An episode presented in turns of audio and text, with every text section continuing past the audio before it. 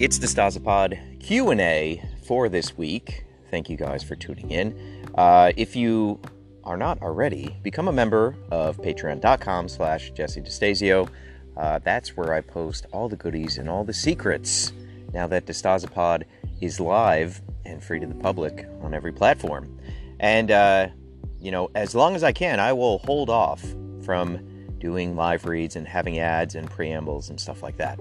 Um, inevitably, the gears turn and they demand profit. So we'll see if I can hold out indefinitely. It's, uh, it's a little bit like uh, being tortured in Siberia, I imagine. In any case, we're going to hop into today's questions.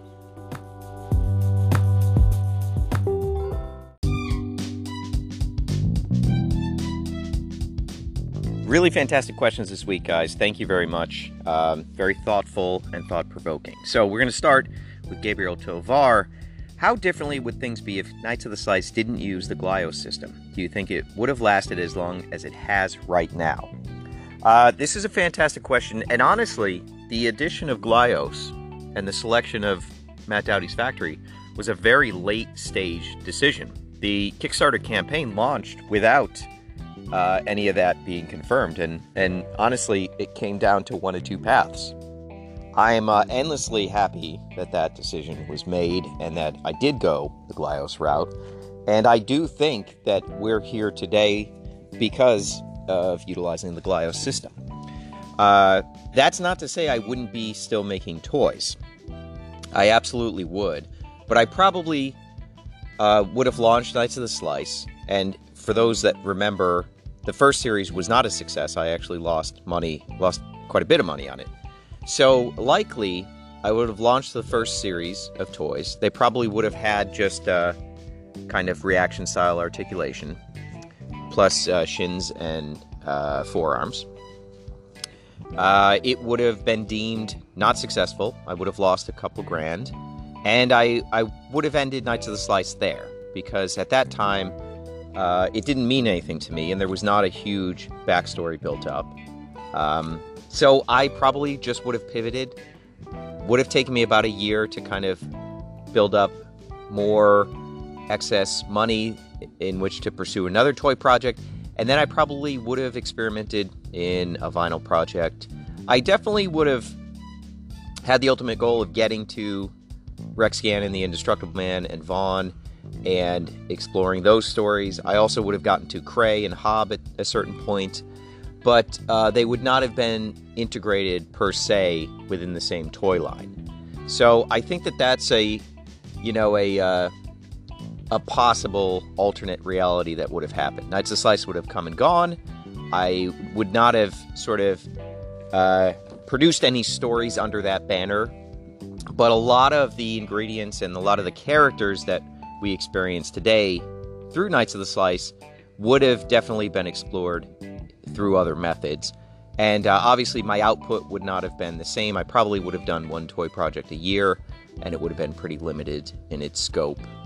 Um, so uh, I'm definitely glad that this is the reality I live in, I'll tell you that much. Next up, Adam Crone. I was looking at my old all in box with the graveyard sticker on it where the Rift Killers are attacking. I remember all the top secret hype leading up to the reveal of the Rift Killer, and the teases and how the Rift Killer silhouette, silhouettes were blocked out until release. I miss those days. Any plans for handling a brand new character slash design slash sculpt similarly building the hype? Also, will we ever get a physical release of the diver? Adam, that's two questions. Um, so, I will say that there is top secret hype leading up to the reveal of a new design character sculpt, I would just say you've missed it. Uh, it is out there. I still leave breadcrumbs. Uh, the challenge of today is that there are several different new things. Sorry, had to pause briefly as a military Chinook just flew overhead. Um, anyway, getting back to my point. Uh, the challenge today is that there are several new things, surprises, characters being teased out. And because there are now multiple things to consume concerning Knights of the Slice, whether it be this DeStasapod podcast, uh, snippets on the story so far, postcard comics, or prose posted on Patreon, uh, it can be very easy to miss these hints. But uh, I am broadcasting all of my moves ahead of time. You guys just may not uh, pick up on every single one of them, but they're out there. The the path is laid out in front of you guys. You simply have to stitch it together. Regarding Diver, this is a, a question I get all the time. I think this is the next move people would like to see me make. Uh, I will have a final decision for Toy Pizza Con on July 13th. So tune into that live stream and I will weigh in on Diver and his fate. Moving along to our good friend Michael Coppola, with the anticipation of Sen 5, I was wondering if we would ever possibly see a doll sculpted. Uh, this is Sen 5's little companion for those new to the pod. Uh, in a standing position, or any others to go with Sen. I think that at least a standing one would look cool next to Sen and gives another display option. So, this was a, a big point of consternation in the development of Sen 5. And there were there's some really great Matt Doughty artwork of a standing articulated Sen uh, a doll's figure. Um, there were some discussion about possibly putting a ball joint in the doll's head, making the arms articulated, X, Y, and Z. And at the end of the day, I had to sort of choose between getting Sen into production or spending more time to modify and make more complex what is essentially a companion accessory. And ultimately, I decided not to spend more time developing Sen 5 so that I can get him to the market sooner. Um, I hope when you guys get this in hand, that feels like the right decision. Uh, Sen is all, uh, sorry, the dolls is also a particular nod to a very specific type of eraser figures, um, some that I had when I was a kid. There's a lot of different variations of this, but essentially they're like a motorcycle, little motorcycle keshi, and then there's a little right, uh, you know, sort of driver for that that plugs on top of the uh, motorcycle. Some of them had holes where you could put them on top of a pencil. Some of them were just sort of gashapon or vending machine toys. And uh, they even made like Kamen Rider versions of these little Keshi guys. So uh, for me, I wanted to keep the dolls stationary and I wanted them to look and feel exactly like those motorcycle Keshi riders. And um, I really love how it looks. I, I know that he's somewhat limited being pre posed, but um, when you see the extra bells and whistles that were put into Sen 5 and his accessories, you're going to understand that trade off was 100% worth it. With regards to will we ever see a different positioned dolls figure, um, my preference would be to do another little figure that's brand new rather than repeat the same character in that tiny form.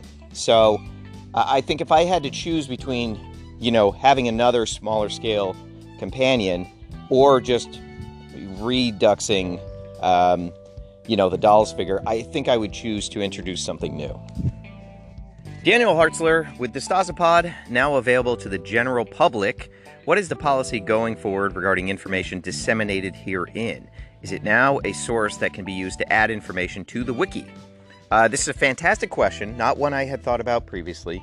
But I would say, uh, yeah, now that DeStasapod is open to the public, you can feel free to take that information and update the wiki. Uh, what is likely going to happen is if there is top secret information I don't want out in the public, I probably won't put it on DeStasapod. It'll be a formal sort of text or image post on Patreon that is uh, just limited to patrons. And uh, I'll be sure to clearly mark any stuff like that so that people don't go and share and disseminate uh, information I'm not quite ready to be out there. So um, I'll probably have to edit myself a little bit as to not uh, give away special information on the pod. So I would say pay closer attention to individual Patreon posts to get, uh, you know, that hardcore information. Moving along to Retro Zone Neon. Uh, do I plan on doing more behind the scenes videos like the recent shop tour video? I, uh, he really enjoys seeing how the sausage is made, so to speak. Also, he's seriously jealous of my property. Thank you. uh, there are a lot of landmines, uh, CCTV cameras, and uh, other stealth traps surrounding this property. That's the way I like it. Um, are there going to be more behind the scenes videos? Yeah, yes, but with limitations. Uh, we were able to film that because Nikki was here, and uh, we have filmed so many videos together. There is a unspoken language when we're working together. You know, he knows exactly. He can anticipate my maneuvers and where I'm going to go and how I'm going to address the camera. And there is a, a sort of syncopated dance that we can do together you know, by virtue of having done over, I, God, I don't know, 200 videos on YouTube over the course of, you know, seven or eight years. Um, so I, I, think my preference is to do stuff like that when Nikki is here and we can make it a collaborative effort. Uh, my time is very limited throughout the week in that I'm usually either prepping a sale or fulfilling a sale. So I don't always have a ton of time to contribute video wise um, in the manner in which I'd like. There's also a question of what is behind the scenes. Uh, you know, now that I'm not able to get to China and show the factory and the assembly line and things like that, there's very little, I think, interesting stuff going on here other than kind of getting paint samples and reviewing them and, and stuff like that. And when it comes to that, I can't really share the review of paint samples because it spoils upcoming releases and, and, and you know, things like that. Uh, I, I think I've mentioned this before, but when I get a big box of paint samples, I actually record just a very simple video on my MacBook. Um, and I wait until all of the styles of that character have been released, and then I share that video. Um, problem being that sometimes characters can go up to two years before they're released, and so I can't share these uh, sort of behind the scene quick looks and imp- first impressions until every single style of that character has been released. I am sitting on a Cyber Mama one that there is still one style to uh, to be released all these years later. Crazy to think about.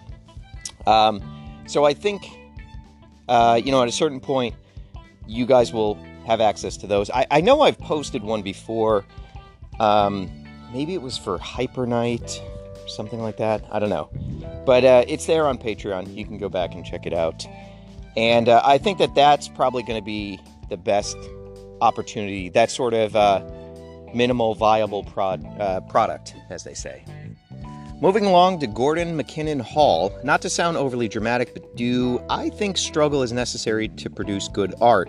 I often feel most artistically productive when I'm under a lot of stress from my day job and using art to cope. Um, yeah, I do. I do. I think actually, it's not necessarily struggle, but it is uh, friction. I think friction makes for very good art. And having been a struggling artist for most of my life, having been uh, in a you know a much lower tax bracket for most of my life, having struggled with uh, poverty and home insecurity and things like that, uh, I can tell you, I personally produce better art now that things are relatively comfortable for me in my life, and I have more time and more space to dedicate to art. But my ability to produce art now under comparatively comfortable uh, settings is only because I produced art under very, very uncomfortable settings. And uh, I'm guessing, you know, you might have had a similar situation where me doing art, me sketching in my sketchbook, was the only solace I had in my life. Uh, I remember being a waiter and sitting in the side stand with my notebook that I would write people people's orders on, and just quickly like jotting down a Veritech fighter or some you know Macross fan art, and in those moments, that was the only peace I found in my life, and it was in the setting of very chaotic, very cramped, uh, you know, a, a, life where I, I had very little control over my destiny or, um, you know, the powers that be. If anyone here listens or watches Cartoonist Kayfabe, it's a really fantastic show. And uh, I followed Jim Rugg uh, on Patreon, and he does Q and A's all the time. And uh, somebody asked him, How can I be a comic artist if I'm raising a family? And Jim Rugg's idea is, you know, he talks about all the time that uh, even if you're working, you get at least a 30 hour lunch break. So, what Jim would do is, aside from raising a family and working a full time job, he would get 30 minutes every day. He would pack a light lunch that took five minutes to eat, and then he would spend 25 minutes doing comics. And he did that every day religiously. Now, I don't like those conditions. I don't think those are particularly fair conditions for human beings. I don't think it brings out the best in us. I don't think we should, you know, feel so uh, squished by machinery that that's the only uh, time we get to explore our minds and ourselves. But I'm taking the conditions of the world as as they are, and I think that there's something to glean from what Jim did. You know, even if it's just that 25 minutes, uh, you can still do it. You can sort of throw yourself into it. Another point I like to make about, you know, struggle making good art or friction, as I like to call it, is uh, the Star Wars trilogy. Um, and now we can see three different stages in the life of Star Wars films, right? We have the original Lucas era, we have the prequel era, and then we have the Disney era. And what you see is, I, I still think largely people would agree the best films are the original trilogy. I would argue that it's really Empire and Return of the Jedi. I know that's a very unpopular opinion, but um, we can see Lucas as a young filmmaker with everything stacked against him. And him being surrounded by powerful creative types, whether it's John Dykstra or Phil Tippett or you know any of the people that helped bring the vision to life and the people that challenged him, quite frankly, the collaborators that pushed back. Then we look at the era where Lucas is probably a billionaire, if not a multimillionaire, and he can do and write and make whatever films he wants, and he's going to direct them, and he's going to sit in a chair most of the time. Uh, I highly recommend the Red Letter Media breakdown of the prequels. I think it's like 14 hours of their critique of these three films, but I think it's really, really crucial to understanding any kind of production or any kind of story you want to tell. They they've done such an acute job of breaking down the difference there. And then you get to the Disney era where if Lucas had no financial restraints on his prequel trilogy, there is now no restraints on anything for Disney, right? And not only that, they are a global powerhouse. They can force feed any product they want into screens across the globe, which is a power that, you know, not even Lucas had during the prequels. Um, they can make this a language everybody has to speak. And we can see the output of that. Some of it's okay, most of it's a miss, I think. I think collectively, everybody feels like the newer Disney films have fallen short in some way, shape, or form. Uh, you know, obviously, there's gradients there. Some people think they're complete trash. Some think there's some highlights. But largely, you had this, this global superpower, more powerful than many nation states, churn out these films. How many did they do? Seven? Eight? And you see that on the flip side of that, it fell short as well. People didn't want to be force fed, uh, they felt hollow. There was no cohesion, you know, any number of things. And what you see is that, like, objectively, the best sort of films came from the young, the hungriness, the, when there was friction, when there were forces closing in on Lucas and his team. It's not when sort of everything is uh, very comfortable couches and, and craft services. So, um, struggle is super important, friction is super important. And uh, I, I think that the only way you can endure as an artist once you have a modicum of comfort is having gone through that struggle early on and, and remembering that, having that muscle memory.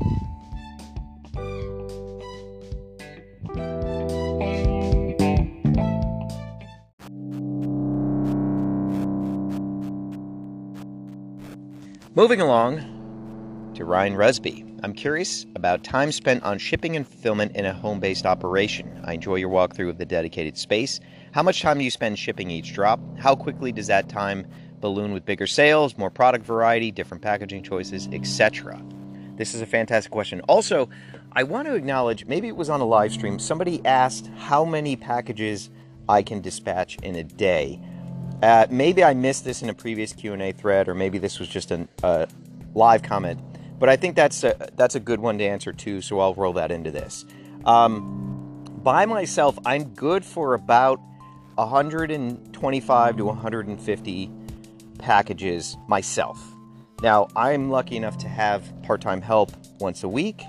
So the division of labor is basically that person throws labels on what I've packed up. With that person, we can do about 250 in a single day. And that's kind of working, you know, 7 a.m. till 7 p.m. That's a that's a good, solid stretch. Um, I find that mentally, I'm a little bit better doing about hundred dispatches a day. Um, I just generally like to, you know, have a little bit more uh, free time, and I don't like to kind of do one activity for too long. What I have found works the best uh, because oftentimes we're not just contemplating store orders, there are also uh, international packages that have been held for a while. There are uh, Action Figure of the Month Club gifts that are going out. There are returns, X, Y, and Z. I find that breaking up the rollout over the course of three or four days is the best for sanity, you know, to maintain that. Um, that's why the website says please allow seven business days for your orders to be fulfilled. Uh, I'm not trying to compete with Amazon. Uh, I think that, you know, people's expectations have largely been ruined about that, uh, especially when it comes to, you know, kind of small one man shops. So, I, you know, I think generally I turn things around in three to four days, but I do like having that blanket of uh, seven days. In terms of how much that that time dedicated balloons with bigger sales. Um, I would say that's a nominal variable, right? Because there's not a huge difference between doing 150 packages in a single day versus doing 200 in a single day. Um, now, product variety, I think, is a much more uh, meaningful variable when it comes to how many packages you can get done. Let's take, for example, the glow in the dark dyno. That's a bigger box size. Now, luckily, a single dyno by itself can still ship first class. A lot of this is predicated on first class shipping versus priority. That's a whole nother thing. I, am not going to get into that now. Um, so, if I get a dyno order, I got to make a box because it doesn't fit in a ready made padded envelope. Uh, and so that's a, a bigger concern of time. If somebody orders two dynos, well, that's going to fit in a box that I don't have uh, a quantity of. I'm going to have to I'm going to have to go through this big pile of boxes I've saved from shipments and Amazon and, and things like that. So there is a real consideration there uh, for size. I cannot house every single size variable box that Uline uh, has in stock. There's just not enough physical room out there. So I have about four box sizes I order in bulk, and then I look to reuse boxes from other mail uh, to kind of fill in the gaps there. So anytime I can slide something into a bubble envelope, that's great. It takes, you know, almost no time whatsoever. If I have to construct a box or I got to go digging for the right box size, that adds to the timeline. And let's face it, you know, in this scenario, time is money. Every second you spend on a single order is another order that you're not getting to. So there is a real calculation that has to be done in terms of, uh, you know, how much individual time are you spending on each package. At the end of your question here, you really get down to the key piece of what I struggle with now, and that's different packaging choices. Um, so I'm not continuing on next year with Action Figure of the Month Club's current boxes. Uh, they look beautiful, they take so long to put together, and they also have a really high failure rate. That sort of uh, plastic sleeve that slides over it, those break a lot, and it causes a lot of waste. I also don't like that the plastic sleeve is not recyclable. I try as best I can to kind of have, you know, uh, recyclable materials in everything I do. I, I don't do extravagant packaging for that reason. Um, so, you know, while the Action Figure of the Month Club this year looks fantastic, it's pretty wasteful. It takes about 45 seconds at best when I'm doing it to construct one of those packages. Um, it takes other people longer if I'm sort of, you know, having supplemental help. And it is a really, really inefficient, wasteful uh, sort of way to do Action Figure of the Month Club. Um, now, I'm all about aesthetics, so I'm going to find a solution for next year that looks great and, you know, maybe is more recyclable and doesn't require so much construction by hand. I don't know if you guys have pulled apart any of those boxes. They are insanely complex, and uh, it took quite a while to be able to make them by hand uh, without any sort of crease lines or any imperfections. Um, so if you're not one to keep those packages, have yourself a fun time and crack one open, lay it out, and look at how insanely complex there are, and then try to rebuild it because it's uh, it's quite a task. Moving along to Mike Johnson, how do I feel about Carolina Cool Cat's Anchor Fist?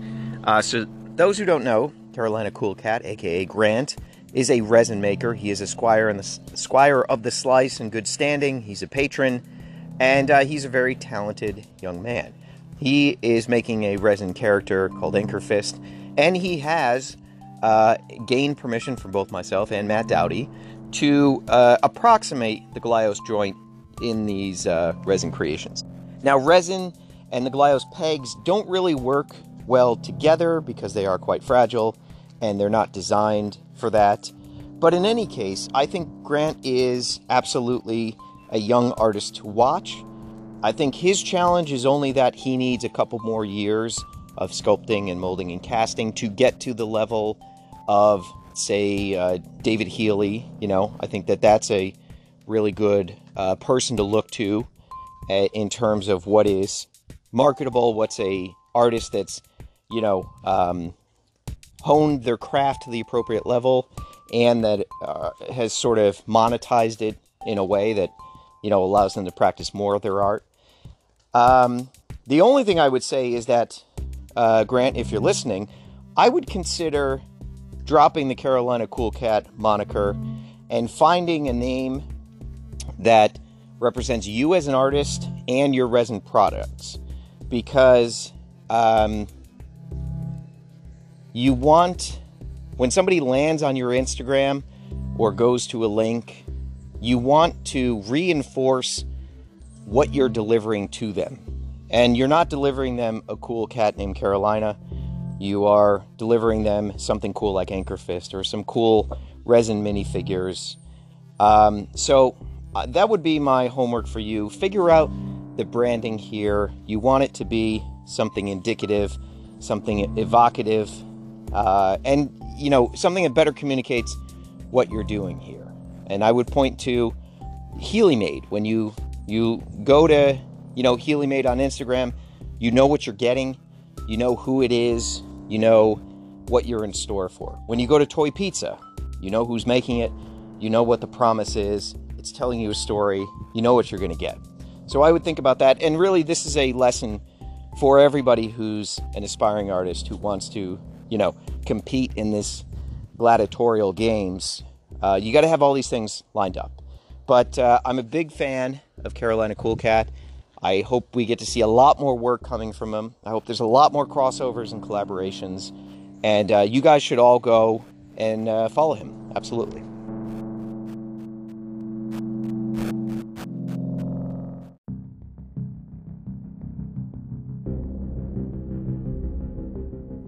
Really, really great questions this week, guys. I'm impressed. Uh, we're going to continue this streak with Jeremy Price. Part of what I have really admired about what you have built with Knights of the Slice is your uh, adaptability. adaptability. Adaptability. Is your adaptability. There we go. Woo! I'm not ESL, uh, I assure you. To the environment, whether that be creating narrative around already established figures or building figures around an ongoing story, as well as adapting to product delays, differences in your collaborations, etc. You seem to thrive in this kind of environment.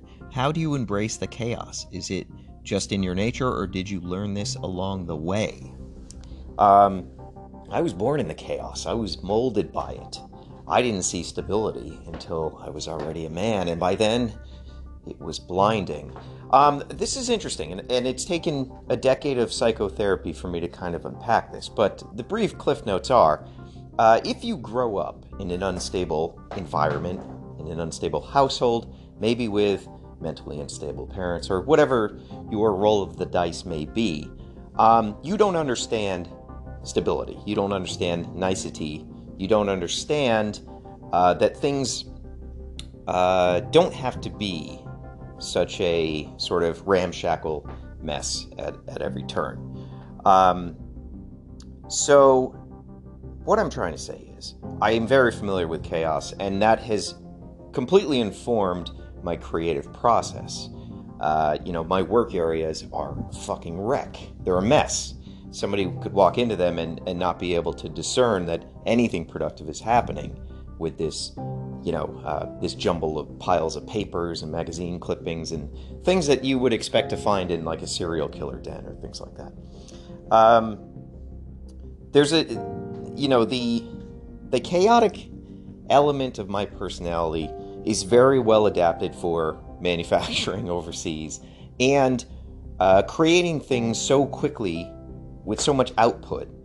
Um, it's not something for people that kind of need a lot of time or a lot of runway or a lot of assurance in which direction is the right one to go. In many ways, I've sort of tailored my entire adult life around embracing the good parts of chaos, you know, chaotic good, and, um, you know, trying to come to grasp with you can have a little stability alongside that, and, and that's not a bad thing. On a bigger picture, I think life is absolutely chaotic, right? You may sort of get everything in place in your life. You may get your partner, you may get married, you may get a house, you may upgrade your apartment, you might get a car, you might get a couch, and you think you have these things figured out and they never have to be addressed again. Uh, but uh, I'm sure you would agree with me, life is just full of sort of curveballs and pulling the rug out from underneath you and, and X, Y, and Z. So I think that, um, you know, everything that I've been through in my life, and certainly my younger, more formative years, uh, have made me the artist I am today. And that is an artist that is particularly well suited to this attention economy and to massive disruptions in supply chains and uh, being able to have a sort of steady output uh, in a system like that. I would say also uh, it's very difficult to collaborate with me uh, because of these these sort of uh, confines or constraints of my personality, my psyche. Uh, this is part of the reason why. I mean, this is the reason why J.B. Rowe left doing Turbo Atoll uh, Chapter Four. Uh, it's through no fault of his own. It's only through fault of me. Uh, expecting somebody who is a very developed, you know, viable, traditional comic book artist to take my sort of handwritten notes and scratched thumbnails and constant rewriting and expect to sort of uh, produce something uh, of quality, uh, you know, it's a farce. And um, that does make it really hard to sort of find people to help me extrapolate on this idea.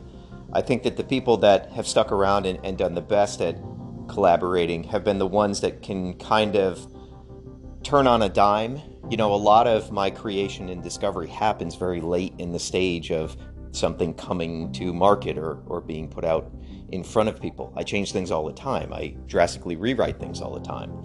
Um, so, you know, I think I have suffered and not been able to have quite such a uh, broader ability to work with people, especially like really established, uh, really mainstream people largely because you know uh, my creative process is just so rocky and disturbing to most, I'm sure.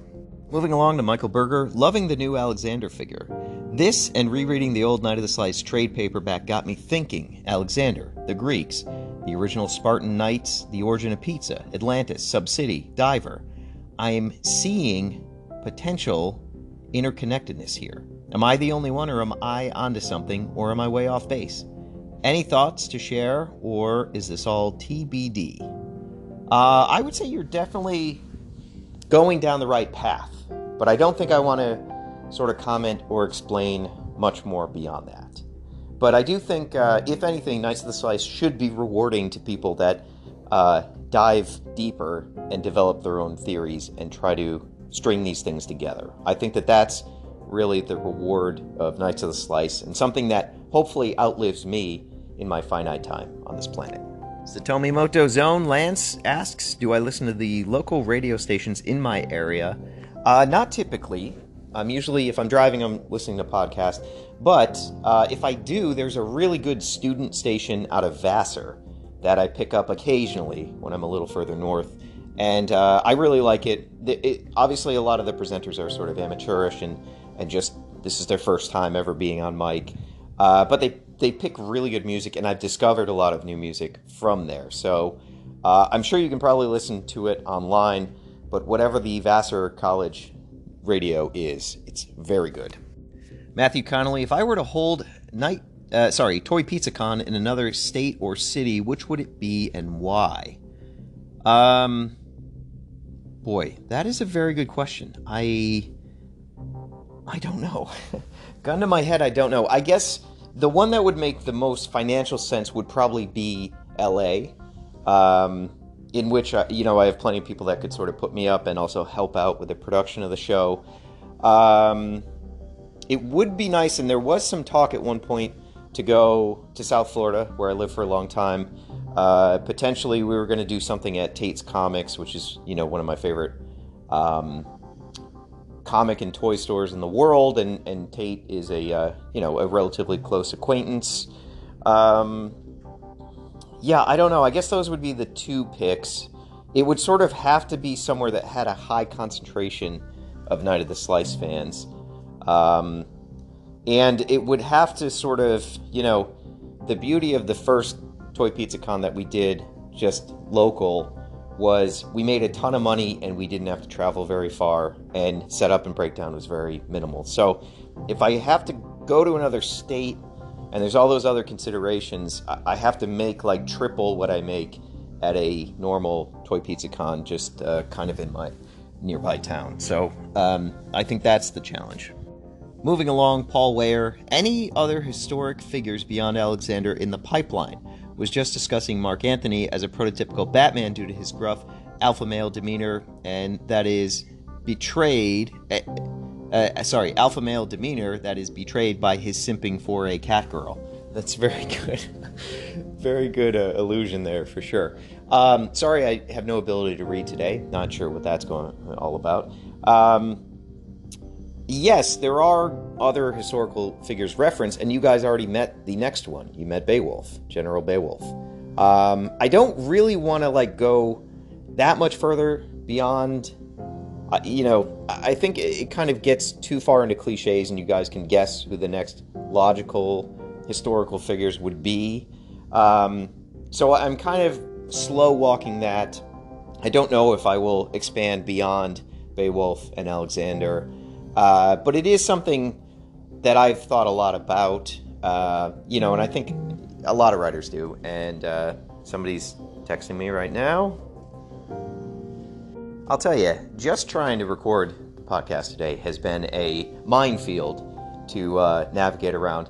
A lot of deliveries. For some reason, everybody's hauling ass up this street going 90 miles per hour. Dogs going nuts. Chinooks flying in the air and now uh, we have a couch being steam cleaned, all while I'm getting text messages. What I'm trying to say is, um, being a podcaster is the most dangerous work you can do. We are the first responders.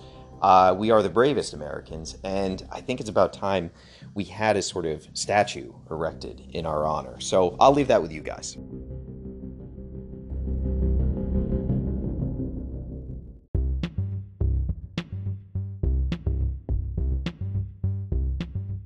Moving along to Matthew Paquette, how is the progress with the new neck joint for Hackerman? When can we expect its debut? Um, it's slow going, but I have seen test shots of it. I think it works very well. I think it does sort of expand the options for Hackerman in a, a really great way. So I'm excited about that. Uh, I think it will debut before the end of the year, but it's tough for me to pinpoint um, you know, any earlier than that. So I think by the time 2021 closes, you should have this new neck joint option for Hackerman in your hands, amongst some other items. Thomas Jonte wants to know about naps. Uh, I do love a good nap, although I rarely indulge in them. I find that once I wake up from them, uh, I'm just fuzzy for the rest of the day or evening. I, I really uh, can't recover from a nap once I take one, however brief it might be. So, um, yeah, I, I tend to just kind of power through days. If I'm feeling a little, um, you know, faded in the afternoon, I like to just get up and move around, close my devices, go out to the workshop, throw some boxes around, chop some wood, anything to kind of get the blood going. Moving along to Rusty Ramsey. Uh, are there any more Shikhan figures currently planned? Uh, yes, in fact, Rack, Robert A. Cross, is working on run, one right now. He's doing the paint master for this figure, and uh, once I get it, I will send it to China. And uh, I would expect that to be probably, I would say, end of this year. We could look forward to that Shikhan. Uh, it will, of course, be sold by Robert himself uh, on his eBay page or at the comic conventions that he goes to. Next up from Charles, does the creek by your house run cold? Um, it is. It is very cold. Um, I'm not sure if there's a specific colloquialism I'm missing there, but yes, it is a cold creek. It is not particularly warm. Uh, I do not believe um, that uh, there's a underwater heating vent or anything like that. So yes, very cold creek. Uh, also filled with leeches, so um, it's more of a moat. Next up, John Emmett. If I could pick a movie to give the '90s movie action figure tie-in treatment, what would it be? It wouldn't have to be even appropriate for that sort of thing. Think SNL's hilarious Philadelphia action figure commercial. This is kind of a cheat because it is a 1989 film. I guess we could go with the sequel, which was a 1993 film, uh, Robot Jox.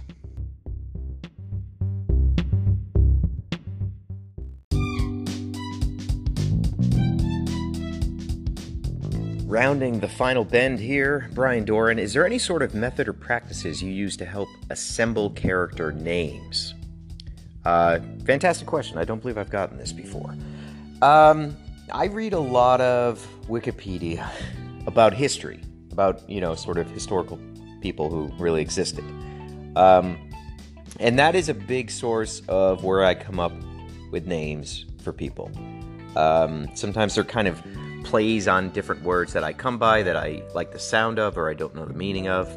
Um, for example, the Courager, um, who you know uh, is a sort of key figure in early Knights of the Slice mythos.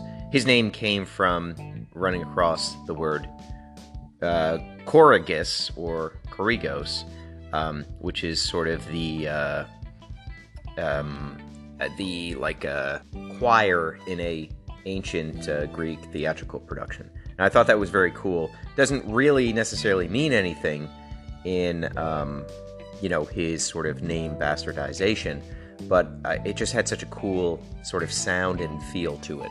I do try to avoid stuff that's a little too tongue twisty, uh, and I I try to sort of um, use naming conventions that sound like something or a word we already use and we already know. Uh, Survenger, like okay, revenge and Cerulean, like pretty easy sort of uh, you know mashup that uh, is evocative but kind of makes sense. So yeah, I guess I, I just go back to sort of real human history and and find sort of interesting words or interesting um, root words in other languages. Also, uh, I like learning a lot about uh, Proto Indo European language, which was sort of the connective language of all the peoples prior to uh, a great matriculation of everybody into, um, you know, sort of areas that would become Germany, France, England, and, and how all those languages spun off. There was at one point a sort of generally common language amongst the humans on the planet. Uh, if you've ever seen Prometheus, uh, what the android is speaking to the engineer is a proto Euro, uh, proto Indo European language. So th- there is like a, uh, despite all the faults of that film, there is a, a very sort of interesting choice in, um, you know, the the sort of language that is uh, spoken by them. Next up, Eric Valverde. When will the next Saima be released, or when will the next translucent figure be released? Uh, fantastic questions. Technically, it's two questions. Um, the next translucent, uh, I wouldn't say figure, next translucent item will be available at Toy Pizza Con. And uh, I think, without overstating it, you guys are going to lose your shit over this one. The next Saima figure, um, I would like to do a dedicated month for Saima in Action Figure the Month Club. Uh, I don't know if or when that would happen, but I think it's fitting that she has a month. I like that she was December of last year. I don't know if we're going to mimic that again this year. But there will be definitely, um, I think, well, I'd say she has a high probability of being an Action Figure of the Month Club uh, release. And then I also have some Saima adjacent things to release. And that might sound a little mysterious and nebulous, but uh, I think you'll find out why in the very near future. Moving along to patron John Walsh, is there a toy line that you look at and say, that's ridiculous, they made this, but just have to have it? For me, it was the old Police Academy action figures. Had a bunch growing up, didn't know why they existed, but really want to get them all back. Uh, I also had the Police Academy figures. Um, you know, the movie was beloved by me. I think it was a pretty profitable film franchise. And there was that Saturday, Saturday morning cartoon show, so it does kind of make sense that they would make a, uh, a figure line of that. I would say, in terms of things that I feel are ridiculous that got made but bought them anyway, uh, I just did a Patreon post about Horrible Histories, which is a, a book series in the UK, and um, there's some pretty amazing uh, little toy slash game line that was created alongside that. Uh, for you'll you'll have to go read the article to to see why it's quite ridiculous. Um, I would also say we did a video on Médecins Sans Frontières, which is uh, Doctors Without Borders. They had their own toy line back in the 80s. Um, we were sort of initially perplexed by it on the Toy Pizza channel, but we had some French viewers that chimed in and said that uh, this toy line actually uh, some of the sales from the toys were dedicated to the humanitarian uh, sort of organization. So it uh, initially left us scratching our heads why you would want to sort of depict a starving African child as a toy and sell it to kids, but ultimately it does kind of have a sort of uh, very nice, virtuous um, idea behind it. I think that's just about going to do it for us here on uh, this episode of Q&As with DeStasapod. If you're listening in on Spotify or on iTunes, you found us somehow, consider checking out patreon.com slash Jesse DeStasio. Um, there's good things there. I'm not going to list them for you. You're just going to have to trust me on this. Also, thank you to everybody who came to the big summer sale in which patrons got 20% off of their entire cart that was a, a really big special deal. Thank you guys for uh, turning out and spending your money. You helped clear out a ton of space in the workshop, so I'm very excited about that.